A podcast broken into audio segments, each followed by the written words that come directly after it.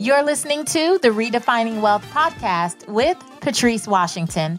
In today's episode, I sit down with Dr. Brad Klontz. He's a financial psychologist who says that saving money is not logical, it's emotional.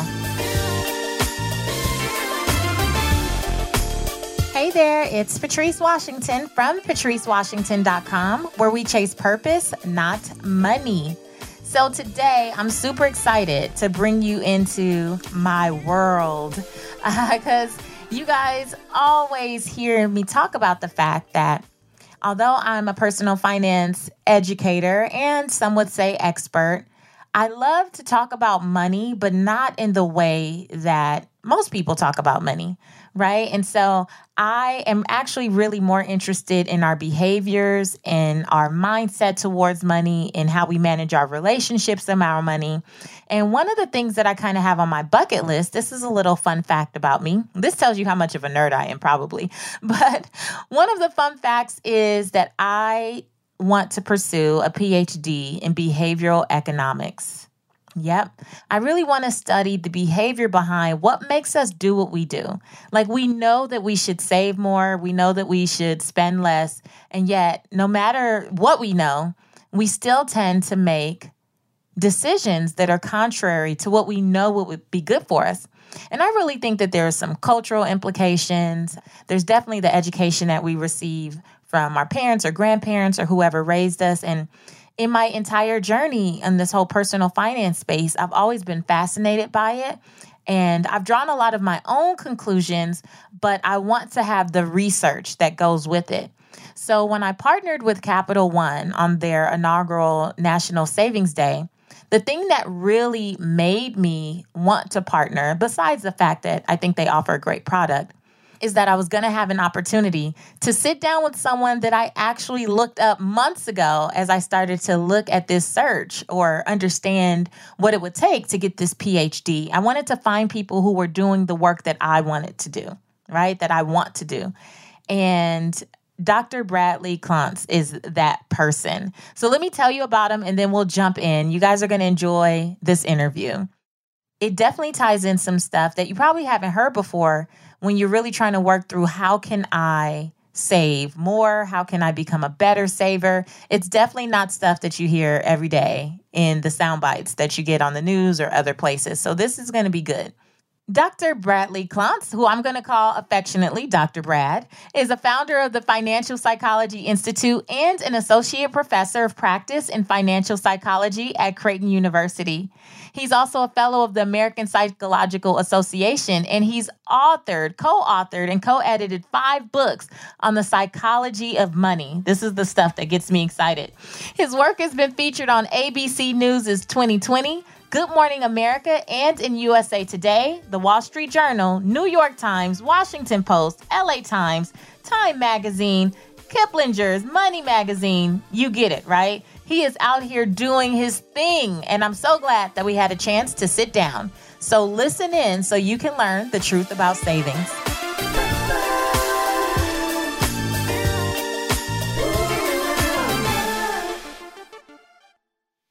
So, Dr. Brad, I am actually super excited to talk to you today. Thank you so much for being here on the Redefining Wealth podcast. It is my pleasure. I'm very excited to be here. Thank you. So, you have been doing a lot in this financial psychology space. Um, obviously, you are one of the founders. I think your dad is the co founder of the Financial Psychology Institute. But I mean, that's still relatively new, right? It's still relatively a new discipline. And I don't think a lot of people are aware of it. So, can you kind of break down what financial psychology is and then tell me a little bit about how you got into it? Oh, my goodness. Sure. So, you know, financial psychology, it really makes sense when you think about it because for the most part, we all know what we should do around money right? I mean, we all know that we should save for the future, we should spend less than we make. And I know that financial information can be, you know, much more detailed. There's a lot of intricacies, but for most of us when we get into trouble, it's because of one of those two very simple things. We're not saving or we're spending too much. And financial psychology is really the study of of why we do that. So, it's a study of our upbringing, our experiences, and our beliefs and behaviors around money. And I think the ultimate goal of financial psychology is to help us improve our financial health by improving our psychology. So, it really looks at what's between your ears, assuming that the basics are fairly simple. So, why do so many of us find ourselves tripping up around money? And I think that's what financial psychology is all about. Well, you know what I love about having you here? I love the fact that you can add the kind of scientific piece to what I have been saying for years, Dr. Brad. like for years, I've been trying to get people to understand. And I always say that building wealth is 100% not about money. Like it's so much about us and our mindsets towards money.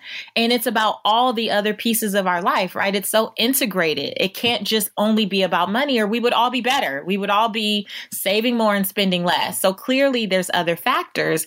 And so do you agree that building wealth is first and foremost about your mindset? I totally believe that to be the case. Now, you know, let's be real. Like, I, some people are born, dare we say, lucky. You know, um, not necessarily. You know, they don't have a silver spoon in their mouth, but they really are sort of born with a treasure map and a shovel, where their this wealth building mindset is really a part of their birthright, and it's how they were raised, and their parents taught them everything they needed to know.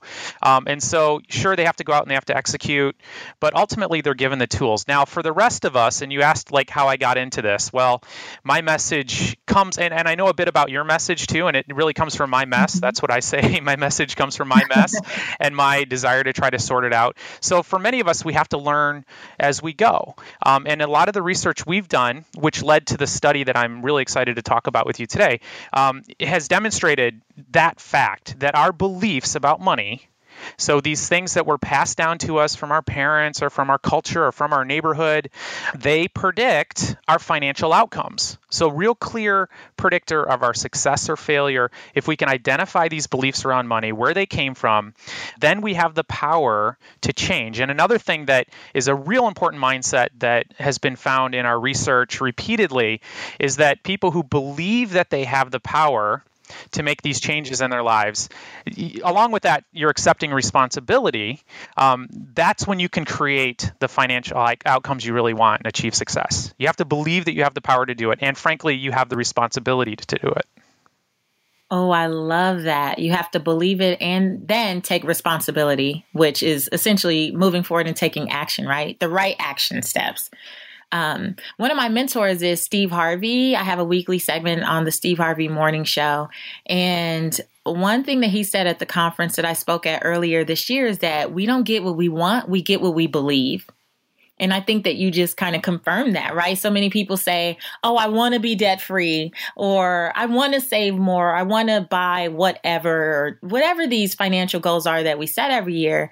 But the reality is, if you don't first believe it, it's just not going to happen, right? You have to believe that you have the power to actually do it. Right. And, and you also have to sort of take responsibility if there's some gaps in your wealth mindset. So if there are things you're doing that aren't working, you have to sort of take responsibility for this the idea that maybe there are things I don't know and maybe there are mentors I can seek out. And and frankly for people these mentors are probably somebody already in your life. You don't need to like, you know, go call a a, um, a celebrity and hope they answer your phone. your phone call. Find somebody who's who who's you know doing what you're doing at a step or two above where you are, and um, sort of pick their brain and get get more of an understanding of their mindset. Because I, I guarantee you from that conversation you'll be able to shift some of your approach. Yeah, I love that. Essentially, take baby steps, right? Because we're always like, I want that way over there, you know, but there's always someone who's like one or two steps ahead of you. And it's so much easier to get to them and to mimic whatever they're doing, whatever great habits they have. So that's really good. Um, so I'm also really excited to hear more about the research that you've been doing. So First, let me say this. For those of you who don't know, I am really a nerd when it comes to financial psychology because it's it just so it's so relevant to what I've been saying before I even knew that financial psychology was a thing, Dr. Brad. Like, I didn't even know people like you existed for years. It, it was a few years into this where I started to see um, places like the Financial Psychology Institute and, and different things. And so, what really gets me excited are that there are studies that actually prove what I've been saying because I've just been saying what's worked for me and what worked when I was, you know, doing money coaching with people one on one. And so now that the our, the audience for me has grown, I really want to add the science piece to it. You know, I really want to add the research. And I have to be honest, you know, I don't know much about research, but that's why you're here because you're the expert on this. And so, uh, Capital One, both of our partner, commissioned the Banking Reimagined Savings Study that you led earlier this year.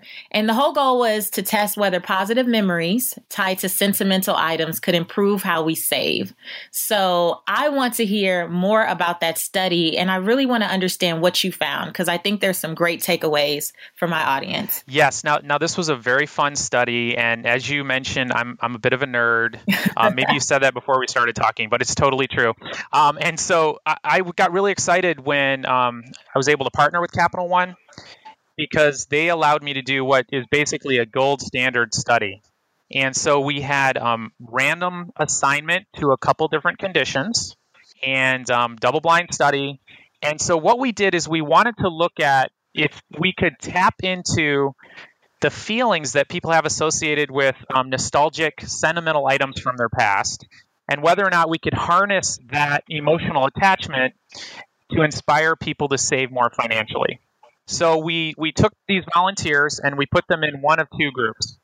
We put them in a control group where they received more of a sort of standard financial education experience. So they were taught about the importance of saving, taught about compound interest, and various vehicles by which they could save more. And in our experimental condition, we had people bring in a nostalgic item from their past. And many of these items were things like you could imagine pieces of jewelry from a grandmother, a teddy bear from their childhood, wristwatch from grandpa, one person brought in a black and white photo from a vacation their family had taken in the 70s that had real fond recollections related to that. And with that item, we put them through an experience that got them in touch with the emotions related to that item, got them in touch with the values associated with that item. And when they were emotionally activated like that, we then asked them to identify their primary savings goals and get really specific about those goals and actually visualize those goals and um, put them on, in essence, what you could see as a vision board, where they were putting pictures of that nostalgic item, identifying the beliefs or, or the feelings and the um, values associated with it, and then pictures of their, you know, their primary savings goals. And so we we tested these people in both groups. Um, when they came in the door, we asked them, you know, how much money have you been saving as a percentage of your gross item for your um, financial goals. And then we asked them three weeks after the class um, the same question How much money are you saving? And so here's what we found we found that the participants in the financial education group, when we asked them how much they were saving as a percentage of gross income three weeks after the study, they reported a 22% increase in savings, which is incredible. So, you know, financial education worked when we looked at that nostalgic item group, we actually found a, a, savings rate that was three times higher. So they they reported increasing their savings by 67% three weeks after that experience around the nostalgic item. Wow, that's good. 67%. Yes. So, you know, to put to put a number on it, when that group came in, they were reporting a 10% savings rate, um, and it jumped up to about 17.5% three weeks later. So they were really motivated to save. And so, like, why do you really think that is? Like, what was it about the positive memories from these sentimental items that did it? I think what, what it was is that um, identifying those items, I see that nostalgic item as sort of a gateway into activating your emotions and positive emotions and intrinsic motivation and this this is this is something that we're we're learning more and more about in financial psychology is it's it's actually not the prefrontal cortex it's not your logical brain that drives a lot of your financial behaviors it's your emotional brain And that's why many of us are susceptible to making, you know, emotional decisions around spending and then regretting it later. Um, that's a common experience for many people. And what we're able to do is harness that emotion and that um, sort of passion towards that nostalgic item and then translate that to the whole reason why you you want to save for the future. It's not about denying yourself things in the present. It's about getting really excited about these savings goals that mean the most to you that are attached to your values that are you know the reason you get up in the morning you know it, whether it's um, for an adventure you want to have whether it's safety and security for your family it's really tapping into why would I want to save to begin with? Yeah.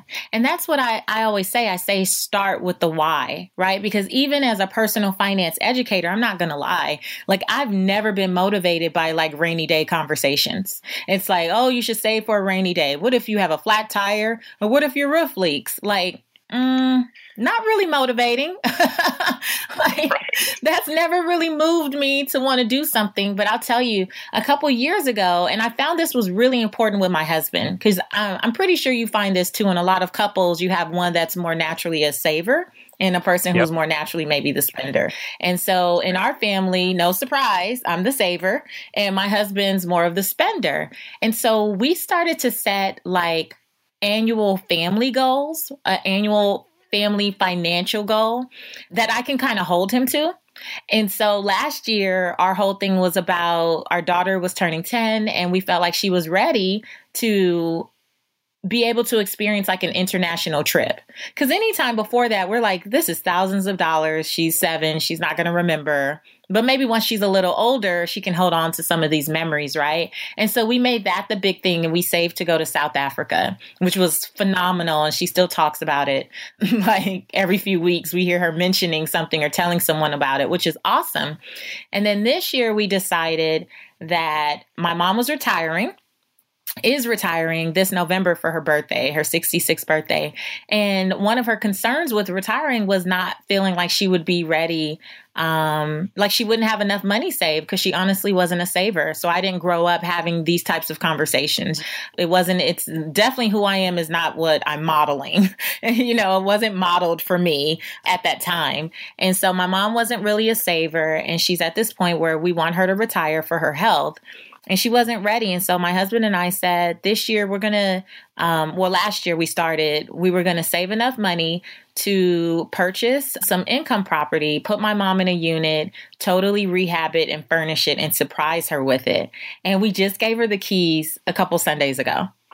And wow. that was the motivator for us. So because I'm more of the saver, you know, I probably could have naturally done it on my like done it, but because you know, there's two of us and we're both contributing here, um, I had to, you know, remind my husband sometimes when he would want to get off course and do other things that guys like to do and buy other little toys and namely a car um, that hey that wasn't the priority for this year and it's really helped both of us just have a shared goal that means something to both of us because my mom is like his mom. So he really took that to heart. And every time we had to tap back into that conversation that's the thing that kind of got him on the straight path is like okay that matters more.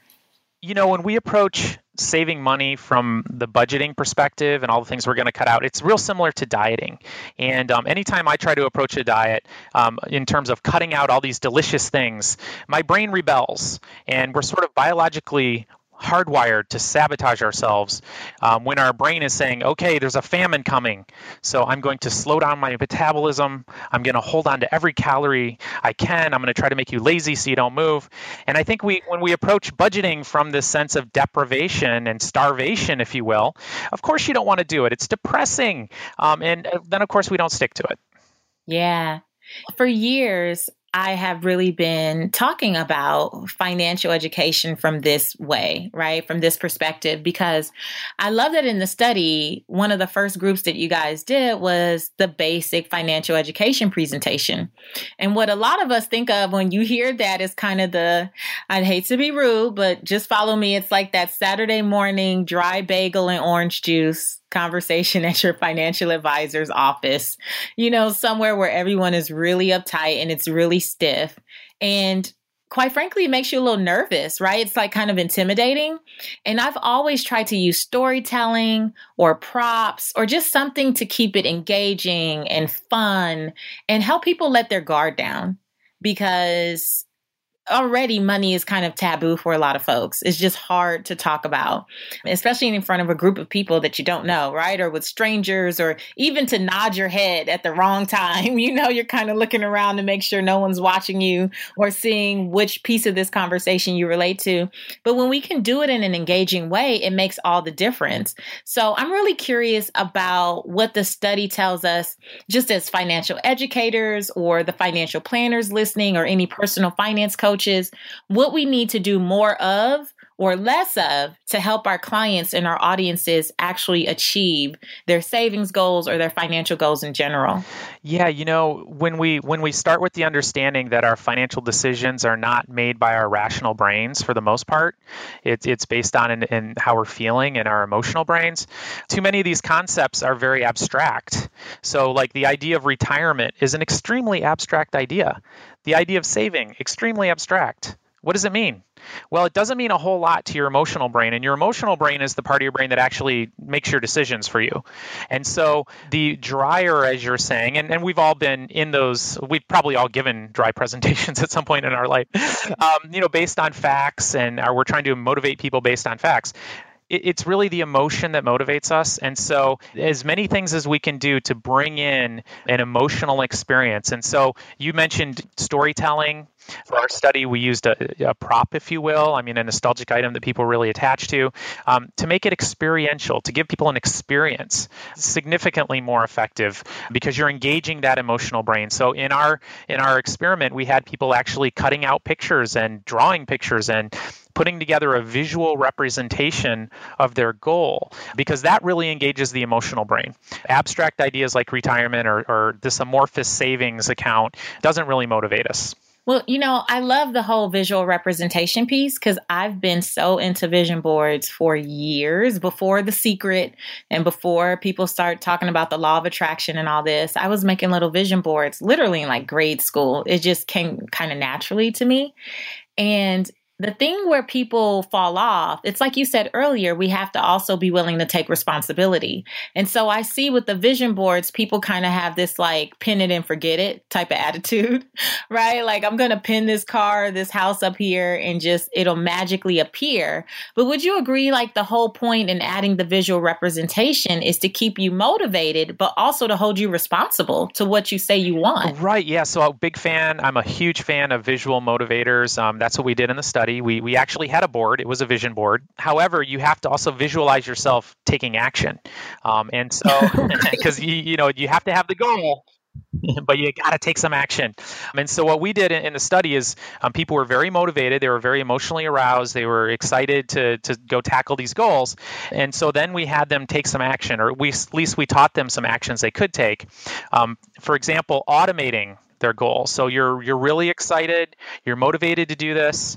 Go home and automate a savings strategy. So, um, you know, by the way, Capital One has a lot of tools to help people do this. It's, it's like automating, you know, a, a, whether it's a dollar amount um, each week or each month that goes from your checking account to your savings account. It's automatic. And if you sort of set it and forget it, and we have this natural um, way of approaching our lives, it's called a status quo bias, where we're sort of hardwired to not change.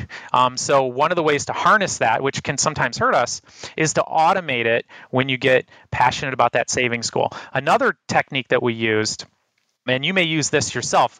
It's a very powerful technique, but don't just call it a retirement account or a vacation fund. Get really specific. So we had people name those accounts. So it wasn't a vacation account, it was the 2018 European Family Vacation Account. And think about that sentence, you know, 2018, we know when it's coming. So there's some urgency. I need to save. Family vacation. Oh my gosh, I love my family. You know, and I can picture us in Europe. Now I'm start I'm actually even I don't have a, a European vacation plan, but as I'm talking to you about this right now, I'm really excited and I want to take my family to Europe. So I want to start saving for it. And that's really what it does is, is, is it taps into that emotional motivator and you're much more likely to save dramatically more when you can get really specific around what that goal is. Yeah, you know, that's actually one of the reasons that I use Capital One's 360 money market account and I've used it for years. I use it because I can have several savings accounts, like kind of all in one place, and because we could name them. And this year, the one that we used to help go towards my mom's uh, rehab for the property was mom's retirement home. And that alone, every time you kind of look at that, sometimes we would do, I play kind of games with myself. So, as someone who's self employed, if I get a check, Brad, for like, let's say, I don't know, some dollar amount, let's say $3,332. In addition to the things that I have automated, I always transfer the hundreds, like the $332 will go to this account.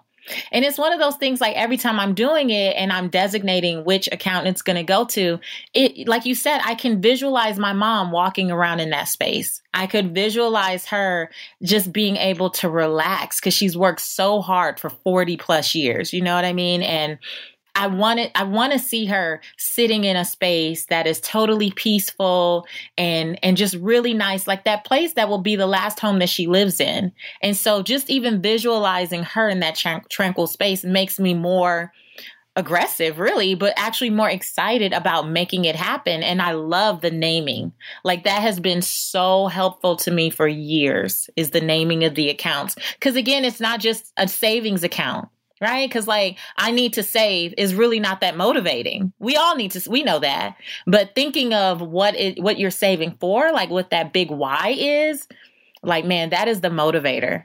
Like seriously, even as someone who's a nerd about this stuff, I still I have to do it. I have to. Well, our default is to totally not save at all. I mean, you know, for you know, we come from hunter-gatherer societies where you couldn't carry that much with you anyway. So the people who wanted to carry everything got left behind. So we're we're sort of wired to like consume it now and not save it. And so to, you have to overcome that wiring. And what we're talking about are these financial psychology strategies. So where we are hardwired to take care of our family and to be really connected with our family and others. And so we are hardwired to do that. So we can overcome this natural impulse to spend it while we got it when we can get really specific about a goal that really relates to that emotional brain and those values we care the most about. Um, and that's where the naming of the accounts can be so effective. Yeah. Well, at the time that this airs, it'll actually be on the day of Capital One's inaugural National Savings Day. So, what do you hope folks take away from the study results like and and what can we do to just continue to spread awareness so that more people understand that this is not about your logical brain? Like we really have to engage your emotional brain in order to help you help yourself right? So what can we all take away?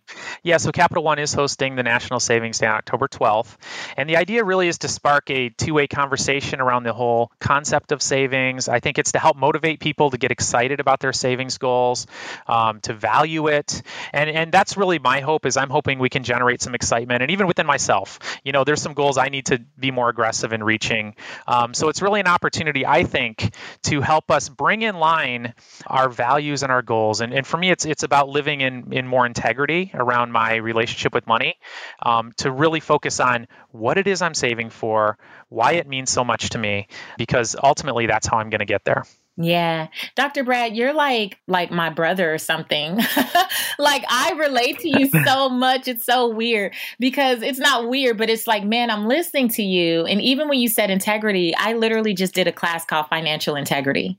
And it's just about being in alignment again with what you say you want for your life. And I think that it's so frustrating for most people who they have these big visions, they want to they want to travel, they want to experience all these different things, debt freedom and just the flexibility to go where they want and do what they want and eat what they want to eat, you know, whenever they want to eat it. And so feels like there's so many limitations, but when you bring integrity into it, which is like holistic. It's, uh, you know, integers whole. It's about being holistic. And you look at more than just the money piece, which is what redefining wealth is all about. You know, this whole journey for me is about teaching people that wealth is so much more than just money. And we have to look at these other areas of our lives. And you said so much that totally connect. My listeners know it just totally connects with all the pillars that we talk about.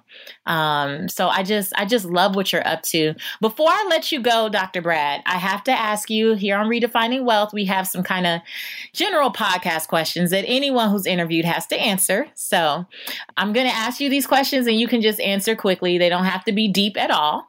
But my first question for you is how do you define success? I kind of look at success as a side effect, something that sort of happens naturally when you when you have an optimal mindset. This is another thing that we connect on that we never talked about before, but for months I have a little thing on my phone that pops up every 2 hours that says optimal mindset. And it's a reminder to me to get into an optimal mindset in every aspect of my life. And so for me, that's like, what's the, what experience do I want to be having right now? And how can I make that happen? You know, I might even be doing something that may seem somewhat distasteful. Like, for example, I get a flat tire, right? Well, what's the optimal mindset? Well, for me, it would be like, all right, there's a challenge. I get to exercise my change a tire muscle. You know, I get to, um, and that's that's so that's the way I try to approach it. So for me, it's um, success is a natural consequence or a side effect of of being in an optimal mindset. I love that. That's good. How do you define wealth in three words or less? Yes, wealth. And, and I have a, a broader experience of the word wealth. And, and I think some of it comes from working with extremely wealthy people um, who are just miserable in every aspect of their life. And, and so when you see that, it's, you know, wealth, wealth is so much more than just money. Um, you know, so for me, um, the first thing that comes to mind is love, um, laughter, and well, actually, since I'm going else, longevity. So love, you know, I want to love what I'm doing, the people around me. That's wealth, laughter, having fun in everything I'm doing, you know, having good experiences. And then um, wealth is also about longevity and taking care of yourself for your family's benefit and, and also so you can enjoy the wealth you have. I'm telling you, we're like cousins. We were separated at birth or something. I love it. Okay. And what's one book that has redefined how you see wealth? You know, the first thing that comes to mind is a book that I read back when I was quite young, you know, early 20s, maybe even late teens. It was it's The Richest Man in Babylon. You familiar with that mm-hmm. book? It's it's an old mm-hmm. book from like the 20s, um, but it's a series of these parable, parables that and stories, which you had talked about. These stories taking place in ancient Babylon that really looks at sort of these tried and true approaches to wealth that worked back then and totally work now. Things like paying yourself first, putting your money to work for you, and it, it really gave me a strategy because when I got out, you know, part of my story is is getting into financial psychology is coming out of school with hundred thousand dollars in student loan debt, and I grew up relatively poor, and I was really terrified about this this debt, and so um, it happened to be around the time of the tech bubble. So I saw people making a lot of money, and I thought, wow, actually, one of my friends made hundred thousand dollars in in about a year, and I was like, hey, I can pay off my debt. So I sold my truck, Patrice. This makes total sense, right? I of course you should do this. I sold my truck. I sold everything I had of value. I put it all in tech stocks, and um, unfortunately, it was at the peak of the bubble, or fortunately, because I think it launched me on my career in financial psychology when I started to say, you know, why would I do something so stupid with my money? Um, and so I actually started to go home and interview family members, um, and I found out it was my mom's fault. I'm joking. That's psychology joke. Um, but we like to blame others. But really, it was right. it was it was th- these things, these messages that were coming down in my family system for generations, and I realized all these stories related to my family, and I'm like, well, no wonder I did that. And so this book actually taught me some of the things that um, I think ideally we all should be taught. And one of the things I took from it was start saving now and start paying off your student loan debt now. So do it, do both of them now, um, because part of me was like, I don't want to save for the future because I want to pay off that debt first. But what that did for me was was institute a habit of savings, and of course, and I actually paid off my debt in in full. And, and when I did, I also had all these savings that were um, going towards retirement. And so, you know, those messages like pay yourself first, invest in yourself, those kind of things from the richest man in Babylon really really helped me get a good money mindset. I love that book. That's a great that's a great one. And then I swear this is the last one. so you're going to fill in the blank and you're going to say my name is with your full name and for me the truth about wealth is. So, you got it? Yeah. So my name is Dr. Brad Klontz. And um, the truth about wealth for me, I would say, is evolving. I think that, you know, with every bit of research we do, all the studies we do, and even my own introspection, I, I, think it's evolving in the sense that I, you know, I'm evolving as a human being, but also my, I think my understanding of what wealth is is evolving. And it used for me, it used to be a, a number in the bank account. You know, that's what I thought wealth was. Um, and you know, sort of looking behind the curtain of some many actually, you know, uber wealthy individuals and realizing, well, boy, that's not it. You know, because it's so much more than that. Because here, here, you know, they have all all this money, but they're not living what I would think is a, life I would want to live. So it's an evolving definition for me, I think. Wow, that's good. Well, Dr. Brad Klontz, thank you so much for being here on Redefining Wealth. You have definitely, I think, made me more credible. you you've added your your doctor alone. The fact that you're a doctor and the fact that you get to do this work every day, do this research, and um, really just help us be better about our mindsets with money and really understanding that, you know, our financial behaviors are triggered by our emotional brain. And I think if we just continue to bring awareness to that, especially with Capital One's inaugural uh, National Savings Day, we can really help some people out. So thank you for allowing me to be a part of this conversation with you. I'm super, super excited about what the listeners get to take away. Thank you so much for having me and just giving me the opportunity to talk about something that I'm so passionate about.